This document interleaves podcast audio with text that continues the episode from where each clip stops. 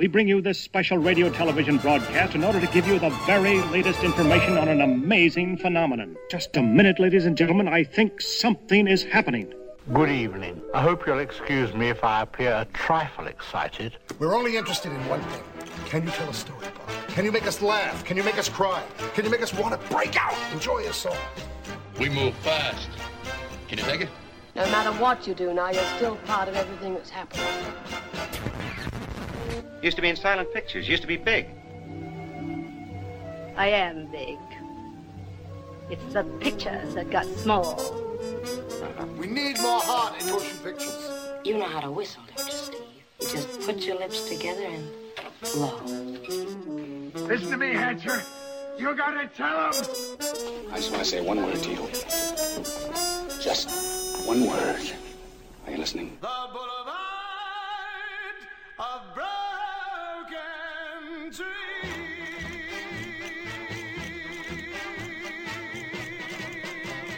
We're making another movie. This is the one I'll be remembered for. Welcome to the Sordid Cinema Podcast. This week we're going to be taking a look at 1978's The Silent Partner, written by Curtis Hanson and directed by Daryl Duke. Here's a clip.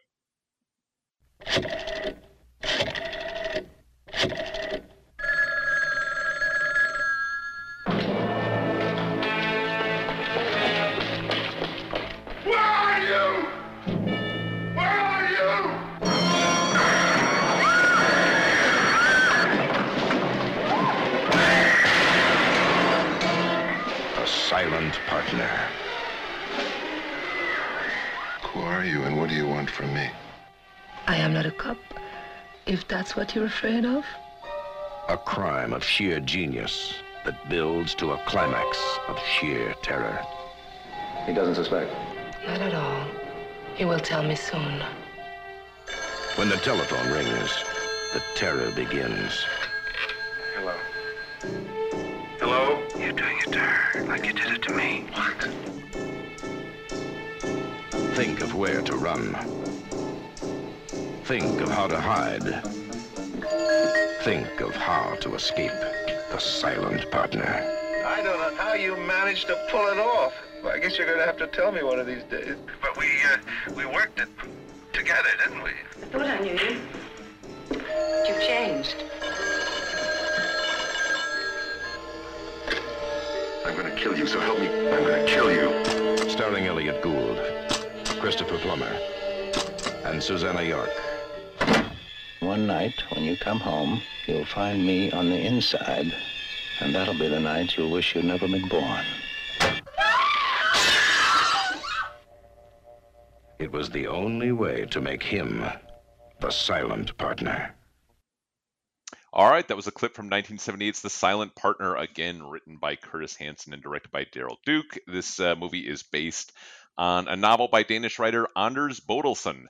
Uh, I'm not sure how much we'll get into that, or its 1969 film version called Think of a Number.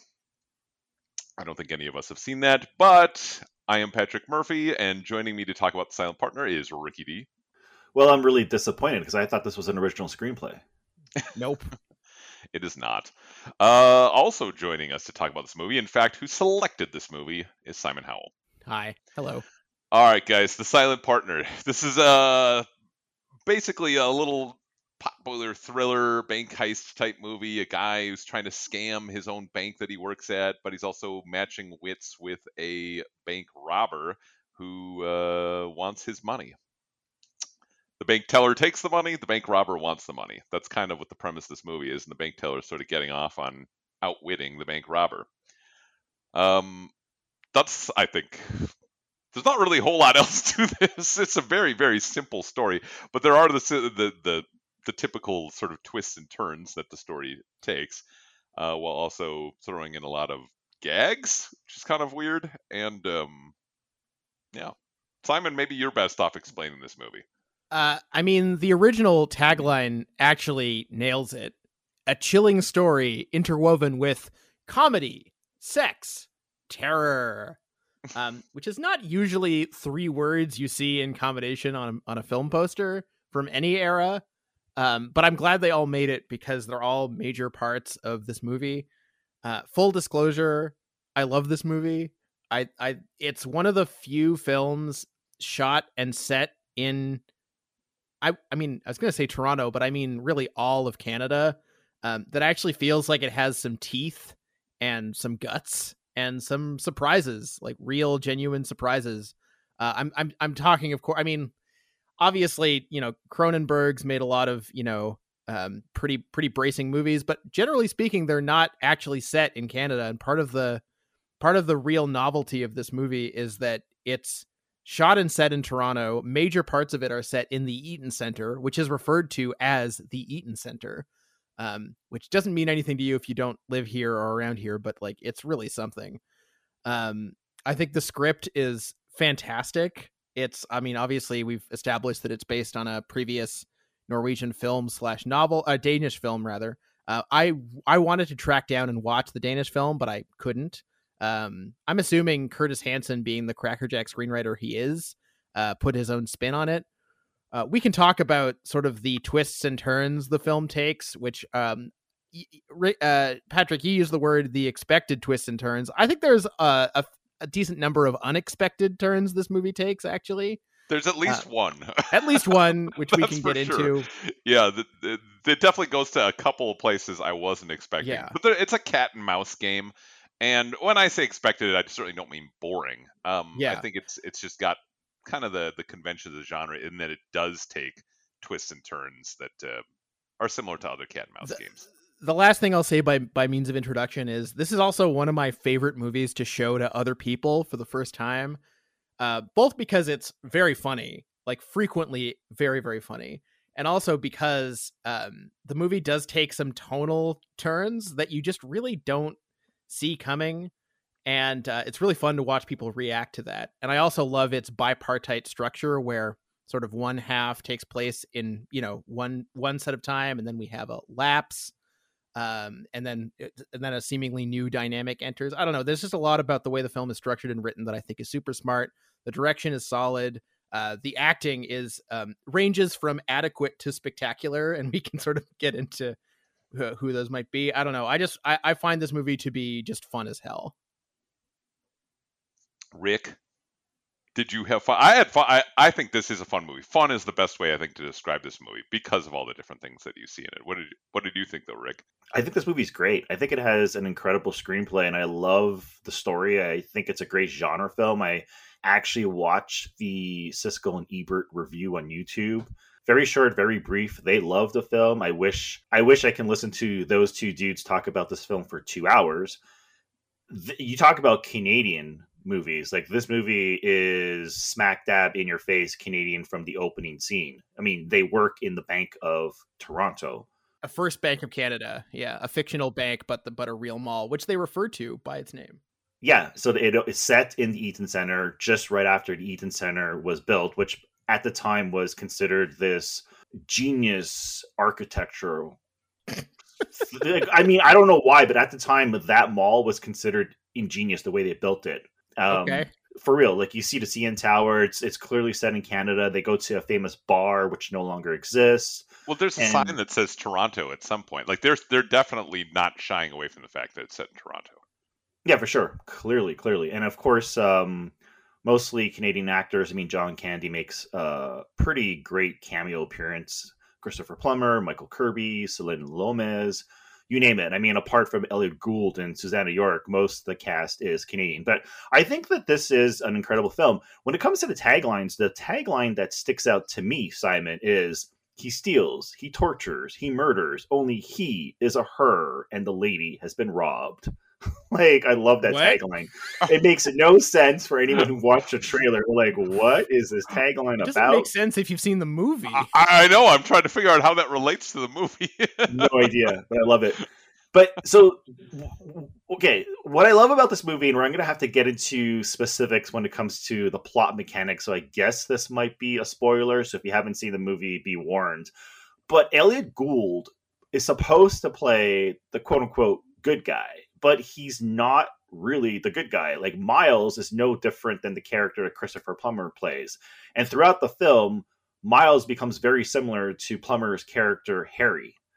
And so Plummer is technically the bad guy, but the movie does this interesting thing, or like the screenplay, where at exactly, I believe, and Simon, correct me if I'm wrong, the halfway mark of the film, there's a scene in which Christopher Plummer's Harry torments Elliott Gould's character by calling him from a payphone outside of his apartment and pretty much like not only stalking the guy but threatening him, implying that he's going to break in, maybe kill him, maybe beat him up because he's in search of the money that he stole, right? And then at one point, he invites Christopher Plummer's character up to the apartment. And as he's walking up the stairs, he leaves by the back entrance and then he goes downstairs to the payphone. And when Christopher Plummer's character is in his apartment, he calls him, and there's this switcheroo where he now becomes him, sort of like he's he's in his shoes in the payphone calling Christopher Plummer, and he threatens his character. So the good guy now becomes sort of like not the bad guy, but he takes over. Because when the movie yeah. started, this is what I mean about unexpected. Like I thought here's this guy, Elliott. He's at best a middle manager at the bank. He's a pushover. He's single. He goes home with his fish. He has this, he has this he has this thing with fish. Like it's weird. I love the fish. The fish, yeah you know, he's just he just seems like kind of like a dorky, lonely, weird dude who can't even seem to have a proper conversation with a lady or go on a proper date with a lady. He's just this weird dude. And so you feel that the entire film is going to turn into like a thriller where he's on the run and Christopher Plummer's character is chasing him. And we don't get that. It's completely reversed and he outsmarts everyone in the film. I mean to the point where there's well, sort of for a while anyway. Well, yeah. sort of. He's but, a little in over his head at, at, in a moment there. But his character mirrors Christopher Plummer's character, and also Susannah York's character Julie mirrors Celine Lomez's Elaine. There, there's clearly a, a, a, comparison, a connection between those four characters. Mm-hmm. It's like the yin and the yang, the good and the bad. And I just, I just love the way the screenplay is constructed because at that halfway point of the film, that's when things just completely switch, which is why I thought again it goes to unexpected places. Yeah, I mean, I thought I saw the the cat and mouse stuff of him getting cocky. I didn't really see him as switching places with Christopher Plummer in a sense. I saw him as playing the game, which can you know that has to happen in a cat and mouse game. The, each one has to believe that they're smarter than the other one at some point in time. I mean, Gould is never a psychopath like Plummer is. I you can tell, and by the end of the movie, Gould is he knows he's in over his head, and he's got to find a way out. And something has happened that's completely changed things forever, like made it all too real for him, uh, which it never really had been before. Yes, he felt the threats, but he was sort of getting off on it. uh, on the the danger and the excitement and the risk of it all, but then it, something happens, you know, towards the end of the movie that makes it very, very, very real for him and uh, now this isn't a game anymore. Now it's more about life and death and survival. I kind of felt that the scene in which he pretty much gets frustrated and angry and knocks down the chessboard and all the pieces except for the one pawn, and he stares at the pawn. That says so much about his character because up until that point, like I said, I thought this was going to be a typical thriller where he's on the run and there's a bad guy tormenting him, and that's when I sort of clued into no, this guy has sort of like a dark side and yeah, watch out for him. Well, he robs a bank, so he's not a he's not a you know completely moral good guy in that yeah. sense. He's he's not a villain, I wouldn't say, but he is not the greatest guy, and he definitely doesn't mind taking advantage of people, especially the women around him, in order to get wants. See, but I, I, disagree. I think he I think he can play the bad guy, and I think it's uh, there are moments in a film where he does play sort of like a bad guy, like a guy who could be the villain in a Bond film. I mean, there's an entire conversation he has with Elaine, and he says, "I find myself doing things I never dreamed I was capable of doing." And he's smoking a cigar. You know what I mean? It's like like he has. well, Walter these... Mitty was doing stuff like that. I mean, I get I get what you're saying. I just never see him as villainous because he uh, there's always the contrast with the Plummer character who is a complete psychopath. Like that's a truly dangerous man. He has sex with this lady. He uses her. He knows that she's working with Christopher Plummer's character. She yeah. gets her head chopped off via a fish tank. Okay, well we've gone and, there. And then he he just removes the body and her head and buries it in this new construction zone. Like no good person does a, a deed like well, that. Now wait a second though. I I believe that he actually fell in love with her I, I- maybe I'm wrong with that. Yep, I think that he did actually oh, really yeah, like. I didn't get that vibe. I mean, I get that he liked her or whatever, but Yeah, or not maybe fell like head over heels in love, but I got the sense that he he did not want this to happen. He did not want her to die. He was attached to her, and I believe that he that he really meant to run away. At least that was the reading that I got from him. well, Um, so so I did I did not see him as uh, I saw him as a I, I saw him as a guy over his in over his head, which is a very standard convention for this type of movie. Which is you know a guy who does something wrong, tries to get away with it, realizes that there's bigger criminals and more dangerous criminals out there who now are after him. Thinks he has the the the moxie to outsmart them, finds out that shit gets real, and then later on has to finally actually outsmart them by getting just as cruel as them. That to me is why like this follows those standard beats of a cat and mouse game. And but at no point in time did I ever think that he was a outside of yes, he did he stole from his bank, but I never thought he was an evil well, that's person. just being cool. I, I I thought that he was a guy that was stuck in a rut and trying to get like trying to get some excitement in his life to change his life. I never thought of him as being a bad guy in that sense. Not in the movie sense anyway. I disagree. So first of all, he does rob the bank, Yeah. and it's not done. But Ocean's Eleven. Hold on, let me talk. Danny Danny Ocean robs. let, let, robs let, let me let me let me make my case. It's not done spontaneously. like he actually thinks about it. It's premeditated. Like he thinks about it for Yeah. several days. He uses both women in the film. He's not a very good person. He uses every single one of his coworkers. He sets a guy up, puts him in prison by robbing a car, stealing a car, sorry.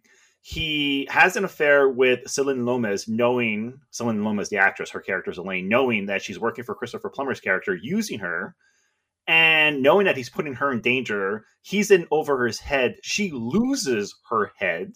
He still continues to use people. Can, can I interject some one thing really quick? Like she he's using her, but she's using him too. So therefore he's he's not the evil person in this relationship because she's doing the same thing to him. He's just doing it back to her. It's playful. That's the way I see it. Okay, but but I'm just saying, like, I don't consider his character a good person. I mean, you can't steal, rob, kill, murder, bury bodies. like, like, like, there's no way. Like, there's no way he's he can be considered a good person. By the way, another thing that he does, which isn't really doesn't come up in the movie, but it does come up if you think about it. He lies to the cops, which personally I generally support. Uh, but he lies to the cops in such a way that it enables Chris Plummer's character to get out of jail earlier because he didn't get uh, and you know he's like a murdering rapist like not ideal the the point is like I think when he knocks down the chess pieces, that was a scene in which I sort of understood that this guy has a darker side. But when he discovers her body, we don't get a scene in terms of like how it was directed or how the, the performance we got out of him, the character, the actor, in which he even looked like he was upset. Like it was kind of like it was kind of like okay now I, now I need to think of myself and clean up the body, pick up her head, roll her up into like a carpet or a garbage bag. I forget how he disposes of her body, a rug, A rug, and yeah. then let's get her out of the building. Like it wasn't this emotional. I'm crying. The lady I slept with that I kind of liked and maybe thought I would run away with because she's gorgeous. Blah blah blah is dead now, and her head's like in a fish tank. No, it's kind of like okay, I got to get rid of the body because I need to get back to the bank and get the money. But the '70s didn't really have those emotional, like, oh my god, I gotta. They didn't. this He was before display- emotion was invented He he does display that emotion, like they go through. He has the proper. I thought he had completely the proper reactions for actually seeing. What, he's still got to protect himself, but he takes a moment to process all this information, like his dreams are are falling apart. And then later on, when he dumps her body in that in that uh, cement whatever foundation or the the vault that's being laid. He takes extra time to like stare at the like stare at it. And to me that's sort of the the man the man who has trouble expressing his emotions which this guy clearly has been set up to be. He is not a su- guy who is super confident in expressing himself. Uh, he he has trouble and he's just staring at the place where he just dumped the body of the woman that he was very attracted to and wanted to possibly run away with. Like he's still trying to process this information. That's the way I read it. So I did think he had the the appropriate like uh sadness, I guess. He was just doing it in that character's way. So he's staring at the construction site where he buries the body because that's sort of the metaphor for what Toronto eventually became. and he's probably going to take the forty-seven thousand dollars and invest it in condos. That's what I'm saying. What is uh, before Simon really needs to jump in here because we've totally taken this over. What did you mean by like the that's a metaphor for Toronto? Because I don't know anything. I it. I'm sort of joking, but not joking. It's just that It's- yeah, it's not a joke at all. it's not a joke at all. It's just that Toronto changed, and it changed roughly around this period of time, which is why the Eaton Center is so not only iconic but important to the film because that entire area of Toronto basically is now just glass towers that all look very similar, and all the culture was sucked out and robbed because of these greedy Vampires? businessmen. Yeah, exactly ah, interesting. there, there, there is some odd subtext uh, throughout the entire film, both about Canadian politics, Toronto, the city, culture, and also sexuality, which we could talk about Yes. soon. But I need Simon to to jump in. Well, and uh, the entire reason I originally thought to program this movie, um, other than finding out you guys hadn't seen it, was um, the death of Christopher Plummer, uh, because I, I, I've I don't know I've seen a couple dozen Chris Plummer performances because he's just one of those guys who never stopped acting. He's in he's in so many goddamn movies, but I've never seen him give a performance like this, where he's just ice cold sociopath with no redeeming qualities other than I guess, you know, like animal intelligence. Um and he's also yes, it, it cannot it it's it's not exactly hard uh to make the point that there is something about it there there's a lot about his performance that is coded as not necessarily gay but definitely not straight. Um he's clearly repressed. He he's confused about his sexuality or in denial. He clearly is gay. The the sequence which I found the most disturbing is when he attacks the I'm assuming a prostitute in the bathhouse. Yes, that I was a little confused to be honest about what that place was supposed to be. Um, but yes, that that's a very his his foot on her is very difficult to watch. Yeah, it's and uh, I mean I think you know you know the story, Simon, but I think the director actually quit at one point in time because he didn't want to film specific scenes because he thought it was going a little too far. Uh, yeah, um, which is when apparently Curtis Hanson took over for like a couple a, a couple of key, I guess at least one key sequence which we've referenced a couple times, and then handled all the post production. Because I, I honest to God felt that there was homoerotic tension between Miles. Is it Miles? My, I'm getting so Yeah. confused with characters. Miles. Christopher Plummer's character and Ellie Gould's character. Like I kind of felt that he had the hots for him, and Miles is sleeping with Elaine, and Elaine was sleeping with Ryko, the character that Christopher Plummer plays. But I felt that Christopher Plummer wasn't jealous of her. I not he wasn't jealous of him. He was jealous of her because she was sleeping with him, and I think he was attracted to Ellie Gould's character Miles. And so that is what really set him off at the end, and which is why he attacked her and put her head through the fish tank and cut off her head. They mirror each other in, in, in like in weird and unsettling ways. And I feel like at the end of the film, it sets him off to the point where he actually transforms his own twisted female alter ego, dresses up in drag to go rob the bank instead of like Santa Claus. So it's no different than Norman Bates at the end of Psycho. Um, Simon, did you ever read the Bruce LaBruce essay on this movie? Oh, I didn't know that existed. Uh, I I need to find that immediately.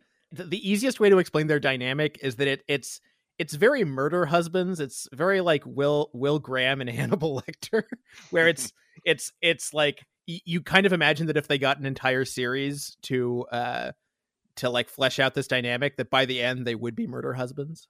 like I, I haven't seen the original film and I don't know what the novel's like, but there clearly is something going on with this character. Like like I mean, you don't just have Christopher Plummer dress up and drag at the end of the film.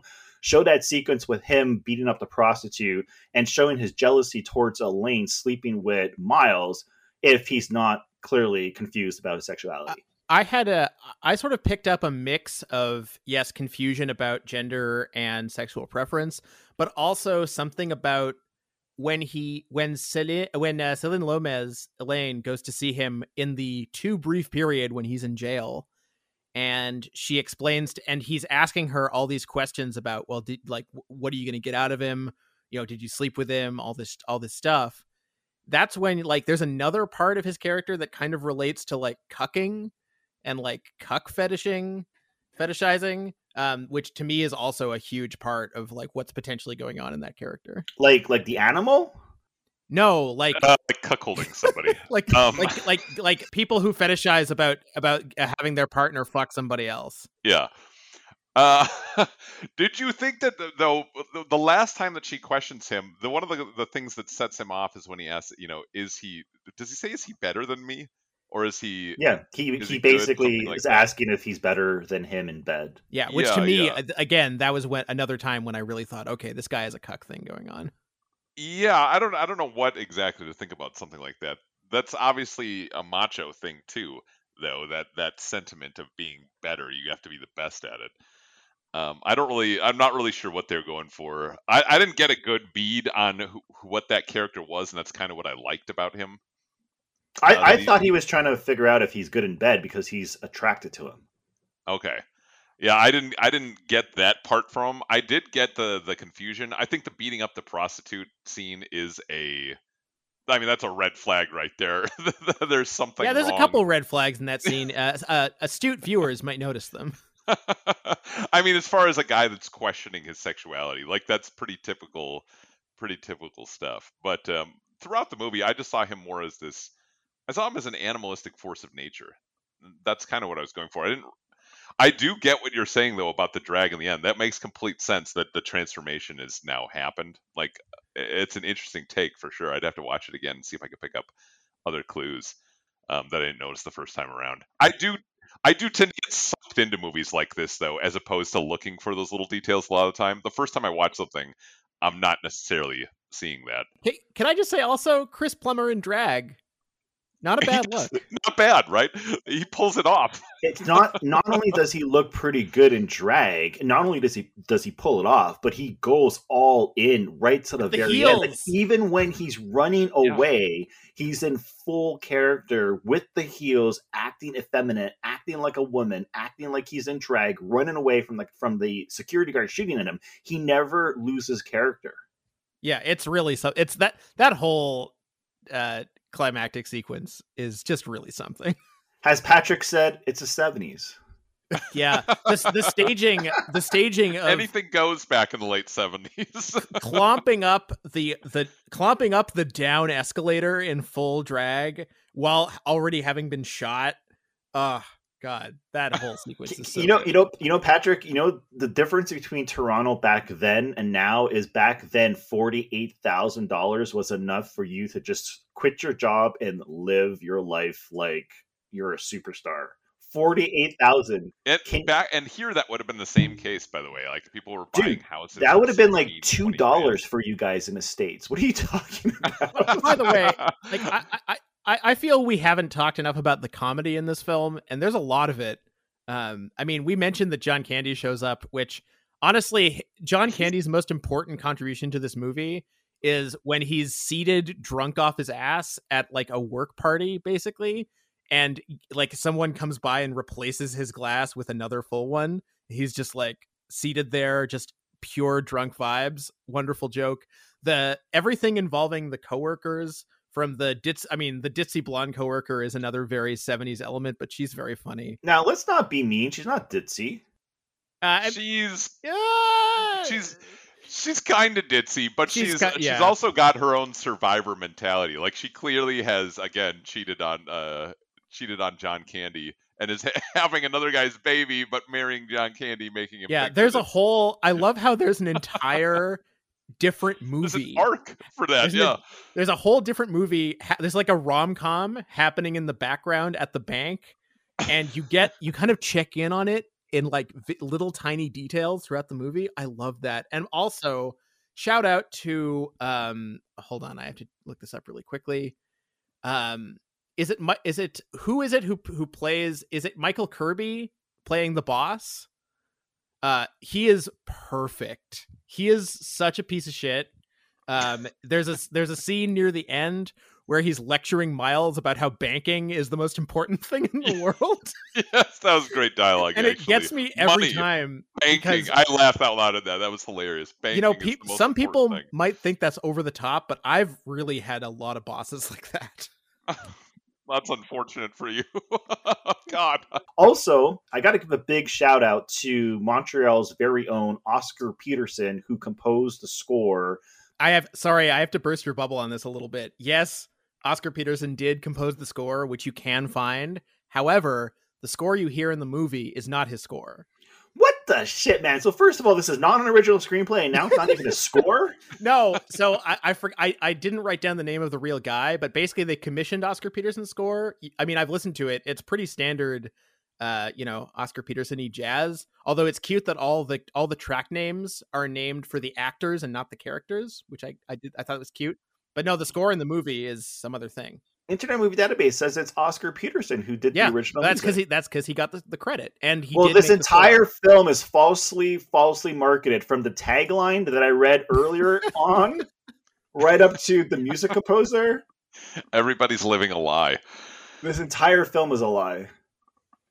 Uh, Uh, okay, sorry. I, I I've- I've got, I've got the trivia, so I'll, I'll just read it really quick. The original score was composed by the great jazz pianist Oscar Peterson, and a soundtrack was released, and I I know that because I've heard it. Um, more in tune with his regular jazz albums. The actual film score was recorded in London uh, under fellow Canadian composer and music editor Ken Wannberg, which is what is heard in the film. Hmm. There you go. It's a good score. It's a good suspense score. I love that the Internet Movie Database adds this in the trivia page. At But one point, no, Yeah, no, but- no, no. This is what this is what's written on the page. At one point, Christopher Plummer is seen in drag in this film. That's not trivia. That's Yeah, like an that's just a plot point. Uh, yes. It's part of the plot. it's like it's like really important to the film. Um, I also want to give a shout out to uh, Celine Lomez, who doesn't show up until uh, until the second half of the movie. Oh, she shows up completely nude, is what she does. Oh, I mean, she steals the movie for a little while. Um, she's just really something to watch. She's a really interesting person. I don't know. I, Uh, I kind of feel like she steals the movie. Period. Like even Yeah. when her head gets chopped off and she's buried under like a condo, she's like you're still thinking about her. Uh, two things about Celine Lomez that I want to mention. One, she was a pretty successful pop singer in Quebec.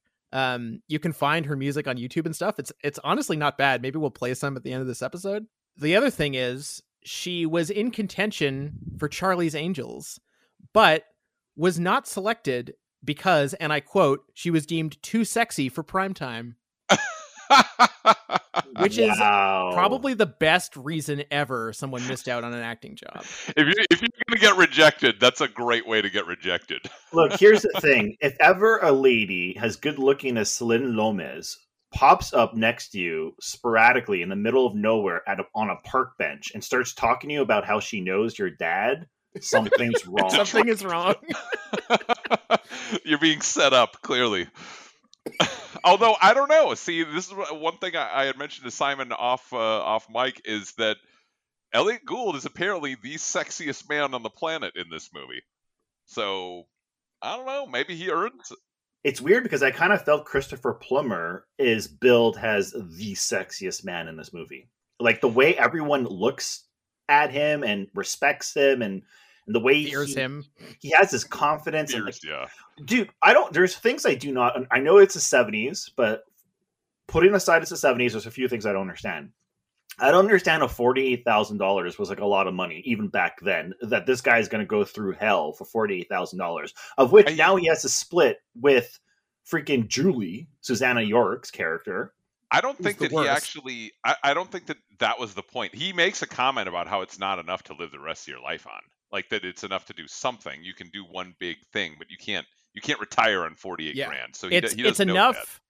It's enough to to jettison your shitty current life and maybe get a shot at a slightly better one somewhere else. Okay, here's my second question. So, how is it that Christopher Plummer goes to like a bathhouse, has sex when it, or actually rapes and beats and nearly kills this teenage prostitute, and all the other teenagers walk in and are like, "Dude, you almost killed her," and like it's like nothing happened. It's like it's like a normal day, and they're used to Christopher Plummer just beating up prostitutes. I mean, I think it's more that they're used to bad things happening to sex workers because that's just what happens.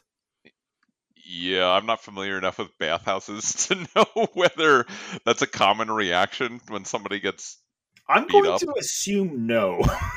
I think that's generally considered a faux pas in most bathhouses. I, I actually did not understand that that was a bathhouse or what was going on in that entire scene. I thought he just picked up some random girl and then all of a sudden there were a bunch of his buddies around and they were like, "Oh man, you almost killed her." And I, I for for a while until the cops later on explained like, "Yeah, you you know, Well, you- there's you- a whole other- beat a prostitute." I didn't really know what went on there.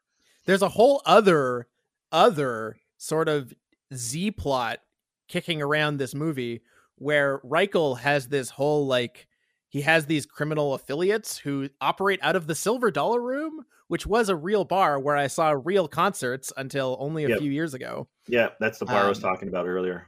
And uh yeah, it's, I'm surprised. Honestly, I was a little surprised that the Silver Dollar Room ag- agreed to be like depicted as the center of a criminal enterprise. I'm surprised the Silver Dollar Room no longer exists. I'm not.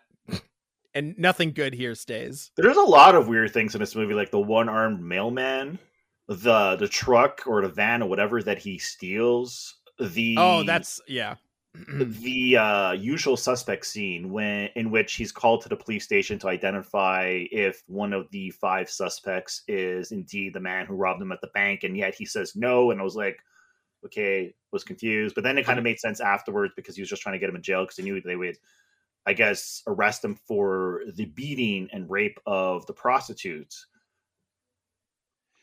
Yeah, and he didn't want to get caught. He knew that that guy would turn him in. I think that was sending a message. He was just sending a message, "Hey, I can I can mess with you just like you can mess with me."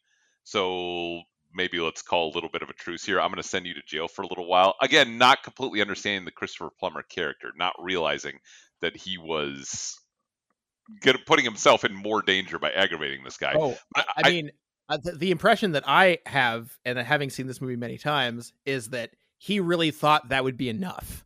Like he he really thought he could do this. He'd get charged with whatever he was already being charged with, yeah. um, and that would be enough to send him away for a while. Mm-hmm. and it was enough to send him away for a little while. Yeah, but for like I, I three don't, months or something. I don't think you realize the extent of which a character like that, even if it was three years, that guy would be coming for you. like, I'm not sure he knew what he was dealing with. Um, even though he should have, based upon the initial break-in and the, and the initial phone calls, he uh, he got cocky, and I think that's that's part of what you know this genre is all about. It's fun seeing somebody go into that kind of that that mode.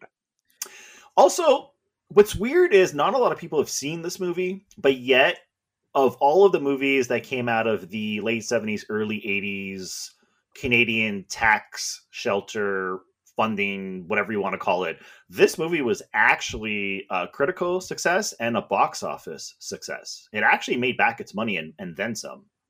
Yeah, I think that the uh, graphic extremity of a certain sequence that we've mentioned sort of prevented it from getting like having a second life on cable or whatever, or like you know, as a as a movie that showed up on TV and that people would talk about. Which, which, which, which scene? Are you talking about the prostitute or the fish or her head being chopped off? The beheading scene that caused Daryl Duke to quit the movie. I mean, I, I think that may have have limited its exposure so, somewhat. Although now, I mean, clearly it's been thoroughly rediscovered. Uh, it was a movie that I meant to see for a long time because I saw it mentioned by Canadian bloggers and critics and filmmakers uh, every once in a while for many years.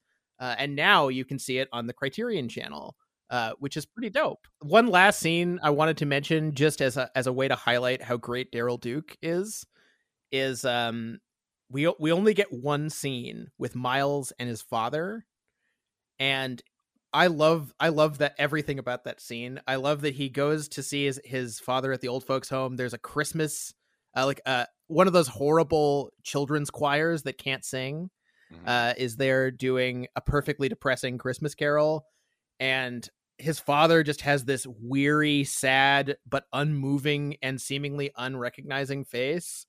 And it's at a certain point, Miles just realizes like it doesn't make a difference if I stay here or not.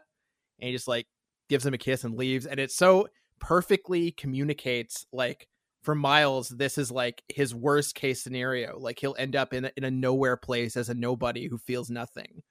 Um, and he feels that's his fate. And I just I I love that scene so much. I want to see the original film. I'm gonna see if I can hunt it down. I'm I'm kind of curious. I want to see how similar these two movies are. This movie was nominated for like a bunch of Canadian Film Awards, including, of course, Best Feature Film, Best Director, Best Editing, Best Musical Score, Best Sound Editing, Best Overall Sound.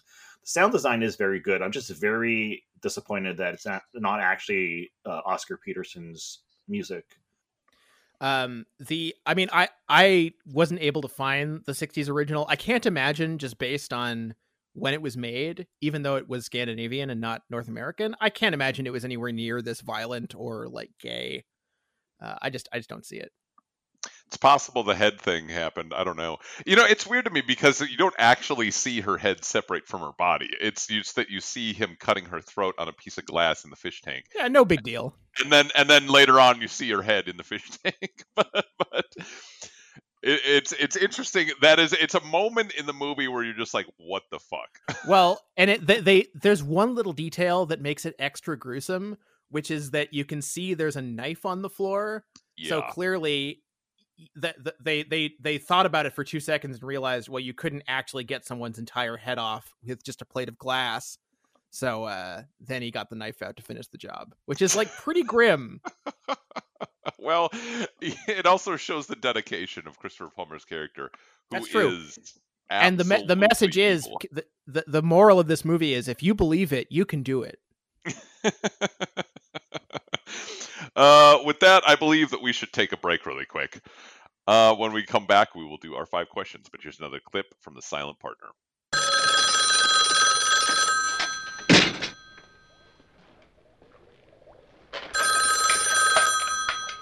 you get her home all right?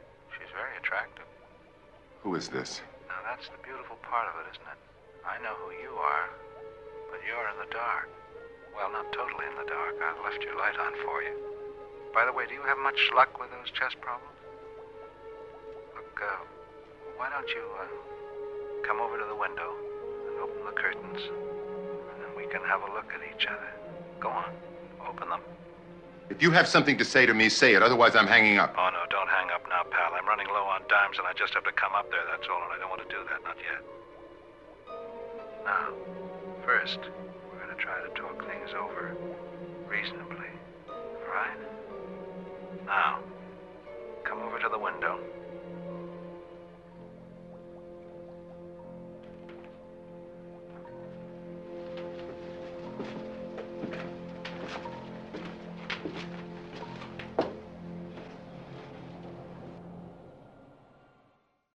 All right, that was another clip from the silent partner. We have reached the portion of the podcast where we ask our five questions, our ever changing five questions. Well, most of them stay the same, but we'll, see what we get to with the, the fourth question on this one. Uh, we always like to start things off positive, though. So, kicking it off, I'm mixing things up. Rick, what was your favorite scene from the silent partner? Well, I already talked about it. I think the best scene and my favorite scene is when he leaves the apartment, goes outside, gets in the payphone. Christopher Plummer's Reikle goes up to his apartment. He sort of switches roles, and that is when he threatens Reikle, and Miles turns into the badass. And that's when I'm like, this dude's going to outsmart him. And um, yeah, I don't know, just really loved it. I, I love the the score too, and the pacing of this entire film, and that's uh a good example of one of the best directed scenes in the film. I just love the whole setup. It's when you can finally start rooting for Miles because up until that point, like, yeah, he's sort of a, a schlub, fine, and he does steal the money, great. Like he does this little thing that he gets away with, but that's the moment where you actually start rooting for him, where he seems like he's taking action, taking some initiative, and he's turning the tables, at least in his eyes, on this villainous character. Um, that's where I really started to like him and be like, okay, let's see where this guy can go. How far can he get in this game?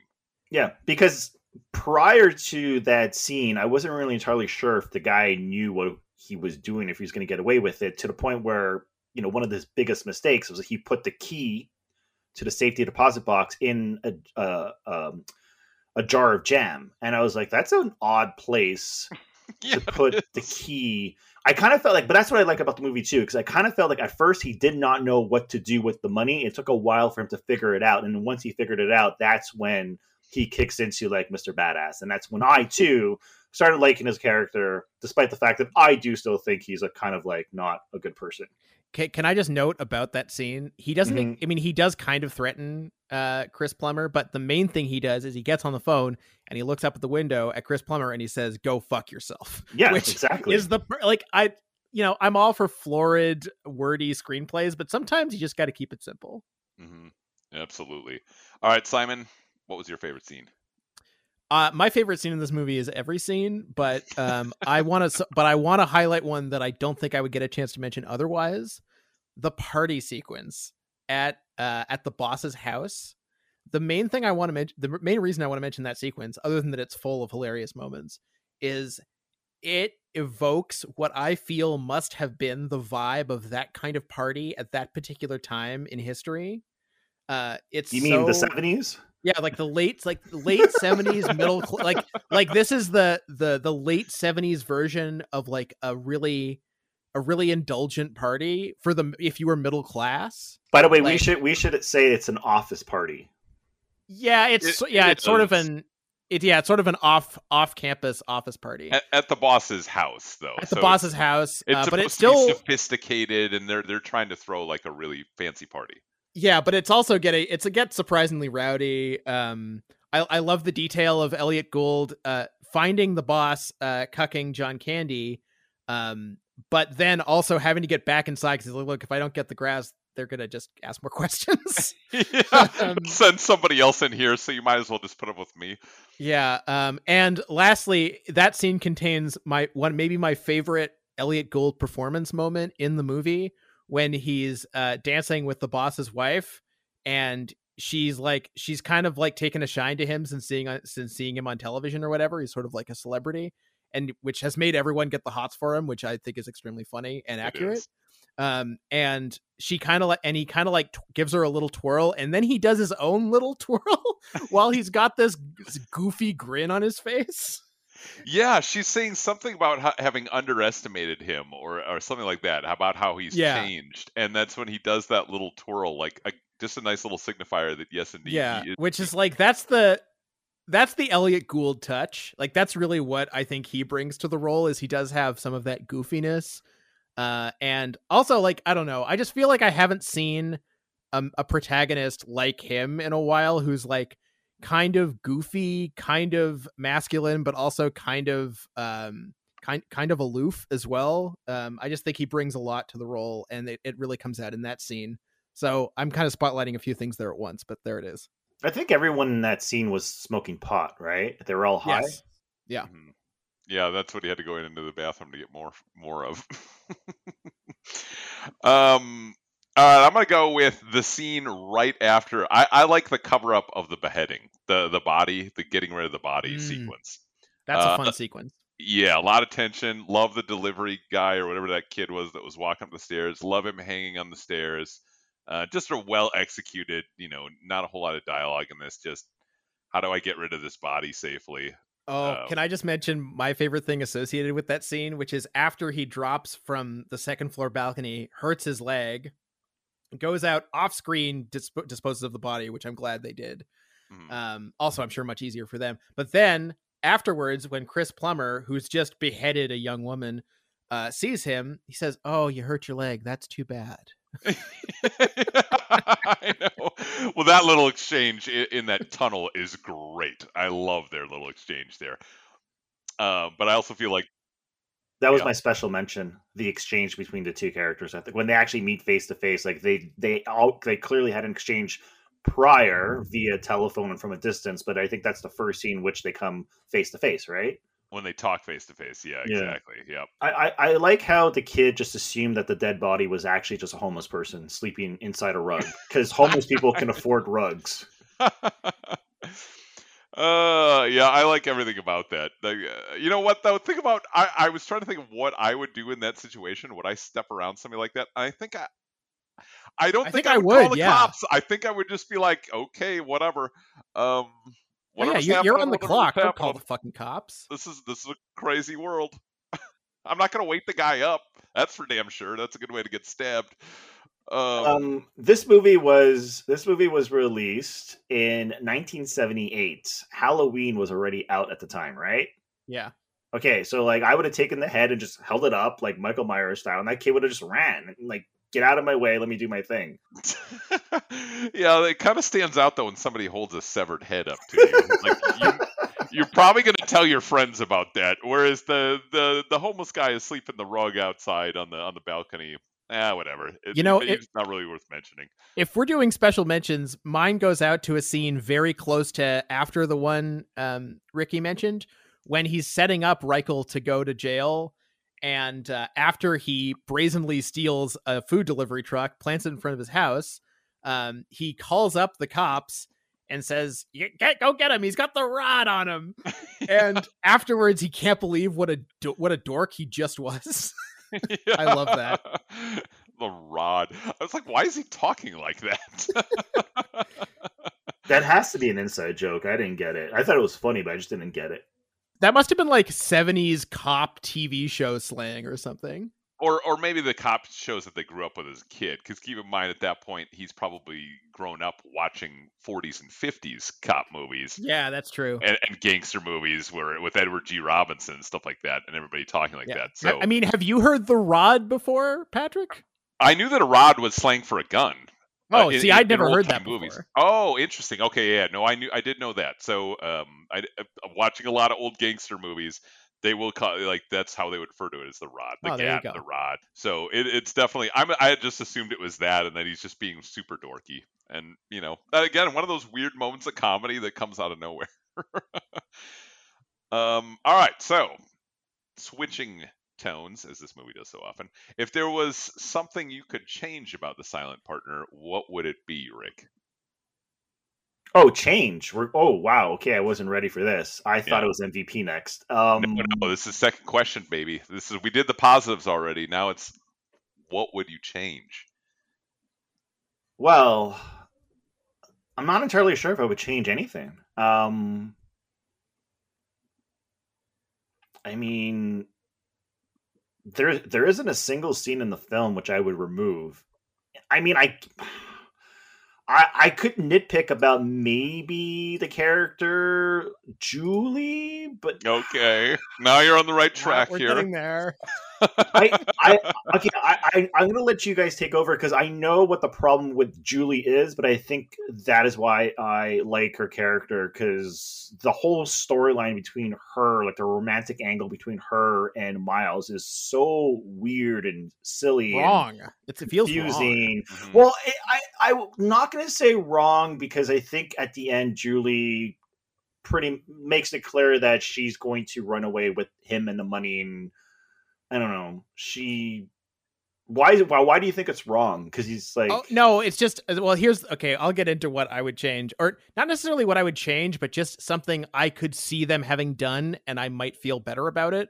Um, a slight tweak on the ending, uh, because we just don't like Julie that much. I think is sort of the problem. Uh, Oh. so it's it's difficult to feel invested when they run off into the sunset. However, what I think would have been really funny and quite apropos would have been her just taking off with the money while after he's been shot because she really could get away scot free at that point. And uh, to We'd be have honest, a dirty, rotten scoundrel scenario and in and, this case. and Miles has been kind of awful to her.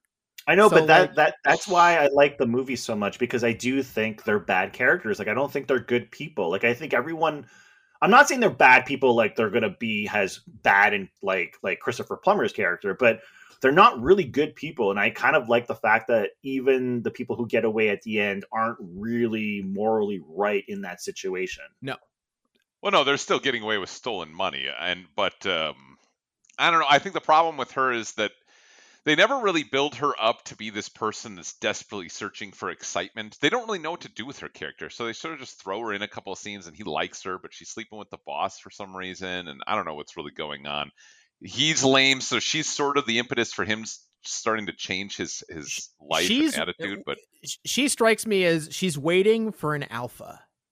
She's wait- Yeah. she's waiting for a real man to come oh. show her what love is. But and then at the end she realizes dull. that she realizes that Miles is that man.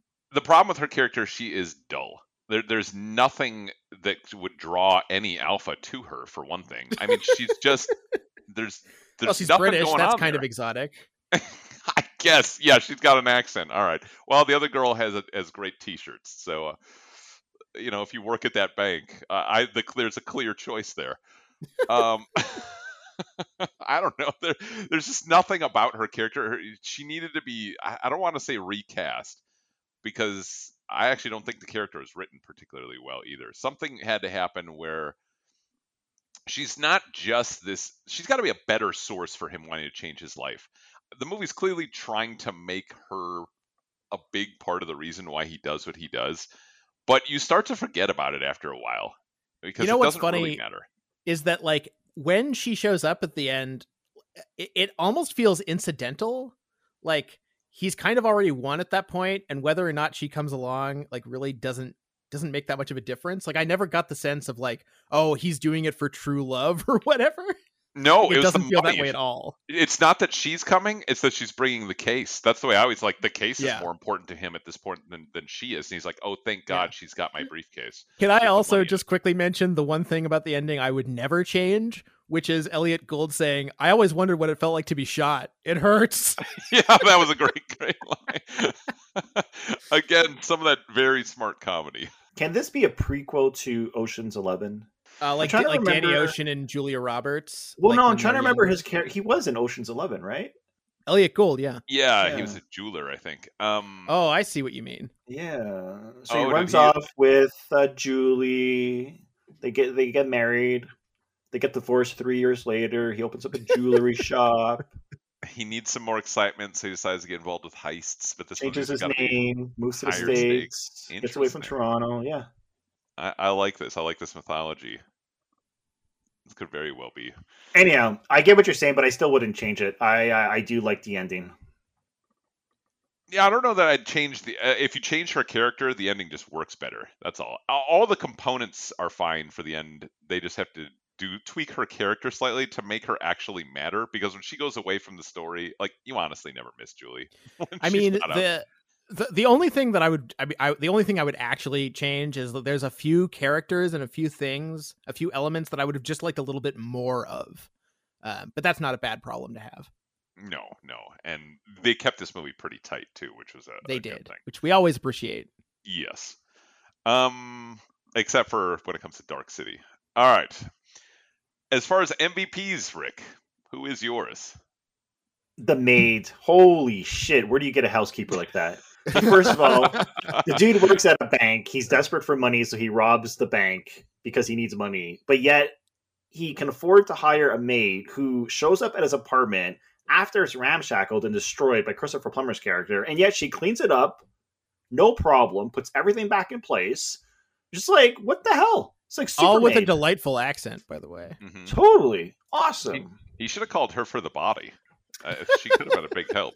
That's you know this is a this is a hard this is a this is a hard choice because i really do like christopher plummer's character in this film and i think people talk about the movie mostly because of the scenes that revolve around plummer's character but i think elliott gould is just so good in this movie even though he sounds like an android at times. He's funny he's smart he's i don't know he feels like an actual character. Like I always have this, this this problem with actors who show up and you kind of can't escape the actor because he's sort of playing himself type thing. Like kind of like a I don't know. You see it a lot with Tom Hanks and Seth Rogen, Yeah, where they have a single persona and they Yeah. riff on the persona. and it's pretty much the same. And this is a complete change of character for what Elliott Gould used to do prior to the Silent Partner.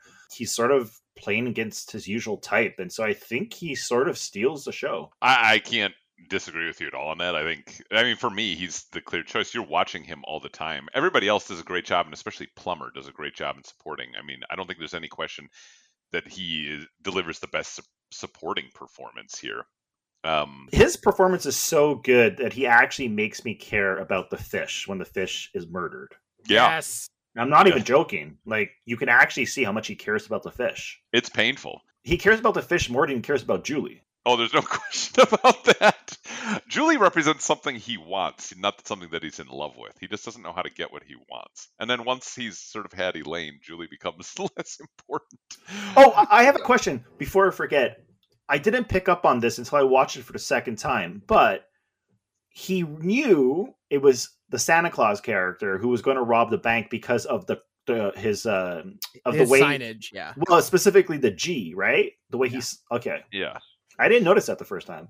Now wait a second. This is something you guys are going to have to explain to me. I'm glad you brought this up because why was the initial note there? He didn't rob the bank that day. No, I, he was he was rehearsing. He was like getting ready for the right time, which is why you also see him try another another time, but he gets disrupted by a uh, a very annoying child. I do remember that that he got disrupted this time. He got disrupted. So, but we don't actually see him write that that first note. No, right? and so he's we don't. he's know been and what- gone for some reason. Yeah, yeah, exactly. That that kind of confused me. Like, Doesn't he find a note in like a trash can or something, or when he's cleaning up? It's just remember. like a yeah, it's like a carbon copy that's just Yeah. been that's just been left on the counter. yeah, exactly. You know, we're in the spot where they have you fill out your. Uh, s- some familiarity with pre-millennial banking technology will help you understand this movie. Yo, it's funny you say that because the entire time I'm like, what kind of bank is this? Like, you can basically walk in and do anything. There's no cameras. Like, I just didn't make any sense. I'm like, it's a bank with no security whatsoever. Well, they had cameras. It's just that they were triggered at, by certain events, so they they weren't using. They weren't on the whole day. They weren't recording Exactly. the whole day anyway. Yeah. yeah. Uh, Um, also, it takes five people to withdraw twenty dollars. right. I actually love that there were crowds of people lining up for the bank to open, uh, and they're all like like happy customers, like happy shoppers. It reminded me a little bit of the Killer Pants movie, with just everybody trying to get into this bank. Like, oh my god, Yeah, the yeah. bank's about to open. It was it's a- it's a funny bank sort of setting. Also, though, you were talking about um, him needing the money. I don't think that's why he stole the money because isn't he the biggest hotshot teller that this bank's got? I mean, he's like a Yeah, he's a rock star rise, teller. man. Yeah, and he even mentions that a couple times. Like he knows he's good, and uh, But he's like, still just a bank people- teller. I mean, how much can he be making? Yeah, but he's the shit bank teller. so it's like he's. I don't know if it, I don't know what a maid would have cost back then, um, like to to have one. But maybe if you were a respectable bank teller in the most important industry in the world, then uh, you know maybe you can afford a, a, a maid. I have no idea, but yeah, I think he's definitely the MVP. I I, I got to give it to Gould too. I can't think of anybody else that I would give it to. What about you, Simon? Well, now I have to give it to Chris Plummer, and not just because he just died. Rest in peace, King. Uh, but also just because there are other movies where I can get similar levels of Elliott Gould swag, such as obviously The Long Goodbye. Um, although he's playing a very different character there than here, despite the aesthetic similarity. Um, but Chris Plummer playing one of my favorite on-screen psychos.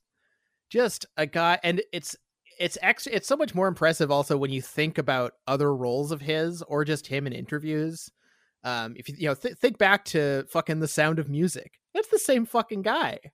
Like I, I I know that's just acting, and I shouldn't be wowed by these basic discrepancies between you know energies. But man, he's just so convincing as a guy with just no moral compass and nothing but sh- just pure drive and like I said, kind of animal cunning.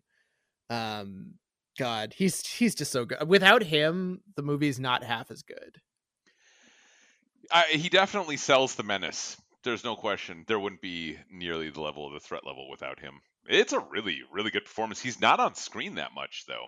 That's kind of the the one thing about that that role. But he makes a huge impact for not being on screen. yeah all that it's often. it's it's very important that he leaves the movie for about you know 20 minutes and then comes back Mm. because you already know he's bad fucking news and Right. when you when he's gone it's a relief but you're also living in dread you're kind of dreading when he comes back on the scene for obvious reasons and they pay off that dread beautifully and that's all because he's so good Yeah, definitely. So, as far as like the future of the silent partner, uh, you know, do, do you see this movie having an audience going forward? Do you see? Do you think modern audiences can appreciate the simple kind of thriller that this is?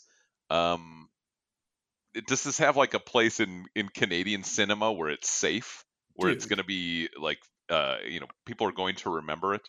you know not only is this movie safe i'm really interested to hear like the new generation of uh of critics you know trans critics and stuff like that. I would love to get more of them seeing this movie and getting their take on it because like the kind of the kind of kids now who like watch Brian De Palma movies and write 5000 word essays about them need to see this fucking movie. Yeah, I agree, but I think they'll just be very negative, see it as being homophobic. I think because that's how a lot of people see Dressed to Kill, for example. I, I like how every character in this movie does something wrong. I think Yeah. almost all of them, yeah. Except for the se- the security guard never did. The security guard was that's an upstanding gentleman right there. Oh, the security guard made me laugh when he's like, "Of course, of course, he robbed the money from the bank. Whose money do you think he's gonna rob?" That's a very good line delivery, I have to say. Shout out to that guy for just for that line. Uh, um, all right. So Howard Hawks test time, guys. I know this. We always we always love this one. Three great scenes and no bad ones. Hell yes. Hell yes. Rick, can you think of one bad one? no, I, I think this movie has three great scenes. At least. I'll remember it for how solid, absolutely solid it is. I, okay, so our three great scenes. Let's at least let's at least name them. So the people, I know we named our favorite scenes, and a lot of times those coincide with what we think are great. I think the uh, obviously the the initial scene on the phone the, with the phone call. I think that is a great scene where where he sw- swaps places with them. Um, I think that is a great scene for sure. The party scene, Simon, I'm totally with you on that one. I think that is a great scene. Establishes a lot. What's our third great scene? The, I mean, it, the easiest thing to name is the climax. It's a very, it's a, it's a very good, clever, twisty, uh, and appropriately grim uh climax. Dude, when he when you see him come down in the escalator, it's like it's not filmed in slow motion, but you think you're watching a slow motion because you're just floored and surprised because it's Christopher Plummer in drag, and it completely changes the complexity of his character and his relationship or the relationship he would want to have with Miles. That scene is incredible. Uh, yeah, and Miles' reaction to it is uh, is pretty good too. Um, yes. I'm sorry, like I know it's a gruesome scene, but I think the beheading scene is pretty memorable and it's a it's a it's a good scene. I mean, I know it's the 70s, so clearly the action isn't like it is in today's movies and there isn't as much graphic blood and special effects, but I thought it was really well filmed still, considering that they had to behead this lady. Well, and it's it, it's worth talking about that scene a little bit more actually because, as I've sort of alluded to, uh, Daryl Duke did not want that scene filmed. Uh, that it was something this the that got insisted on later. He refused to shoot it, so Curtis Hanson shot it. I mean, clearly, even within the production, they weren't agreed on whether that scene should be in there. And I'm assuming this was in the original screenplay that it that she gets beheaded like this. So, and Duke must have known that eventually they were going to come to a head on this. No Ah. You know, also the scene in which they are driving and the rooftop sort of like flies open, like little touches like that. Like I don't know, I don't know if it was written in the screenplay or it just happened and they continue to film, but yeah, there's so many great, so many great scenes in this film. We also forgot to mention after one hour of talking about this movie that this is a Christmas movie. Yes, the first half is anyway. Uh, after I that, it's more of an. Easter movie. Yeah, yeah, exactly. There's a little bit of that in there as well. Um, Um, I want to give uh in terms of stuff we haven't mentioned. Quick, quick shout out to Ken Pogue who plays the uh the cop, the detective on the case. Uh, very distinctive Canadian character actor. Always like to see him show up. Rest in peace, my buddy. Oh yeah, the detectives. They're kind of just sort of in the background. You think this is going to become a movie where where the police are heavily involved, but they're They are so really. not. They're so not. Nope. You can't this rely isn't on really. A, cops. it, it's not a heist movie. It's not a cop detective movie. It is just a square off between an ordinary guy and a uh, you know a sociopath as to who can come out ahead. That's it. It's just a bad. It's just a battle of wits. And when Uh, we say sociopath, we're talking about Miles, right? yeah, yeah. Chris Plummer is totally the cool guy. He's just a cool regular dude. Everybody wants to hang out He's with that just guy. misunderstood, Simon. Yeah, that's that's true. It's the fish. the fish is what set him off. Oh he was jealous of the fish. Um, all right, we should probably wrap things up. Simon, where can we find you online? Uh, you can find me at Sucker Howl on Letterboxd, and I just want to say, lastly, uh, at some point, I'm going to bring Daryl Duke back on, uh, thematically speaking, because I really want to talk about a previous movie of his called Payday. Hmm. Okay. Um, you cannot really find me online uh, outside of goombastomp.com, which I am now writing again for. I've written a couple of movie reviews, um, including one for Nobody, which I actually kind of liked. Um, the movie with Bob Odenkirk beating people up. Sounds good to me. Yeah, it's actually it's actually not bad. Um, Rick, what about you? Where can we find you and the podcast online? Wait, when are we talking about Rip Torn? Rip Torn. Whenever Yeah. he, he's the star of Payday. Is that your next pick, or are you just saying a future pick? A future pick, not next, but at some point in the future. Okay. Um the podcast, you can find the podcast over at sordidcinema.com. You'll find all the links of where you can listen to the podcast. You'll find the archive starting with episode number 500. Everything prior to episode number 500, I'm slowly uploading to like YouTube because the show is also available on YouTube. And when I say slowly, I do mean slowly. I uh so it's a lot of work and I release movies when there's like an anniversary. I sorry, I release episodes when a movie is celebrating an anniversary and we reviewed it in the past. So yeah, uh sordidcinema.com and Twitter handle sordid cinema, goombastomp.com. It's everywhere the podcast is all over the internet. Very good. And uh, all right, that should about do it for today's show. Rick, your choices for next week. What are we going to be watching? No clue, but I'll let you know. All right. we'll be back then. You know that? I mean it. You know, you're kind of remarkable. You know that? I, I don't know how you managed to pull it off. Well, I guess you're going to have to tell me one of these days. But we uh, we worked it together, didn't we? I- I mean, we we ran the same risks, didn't we? We're uh, we're partners. I'm going to call the police. And what are you going to tell them? You see this?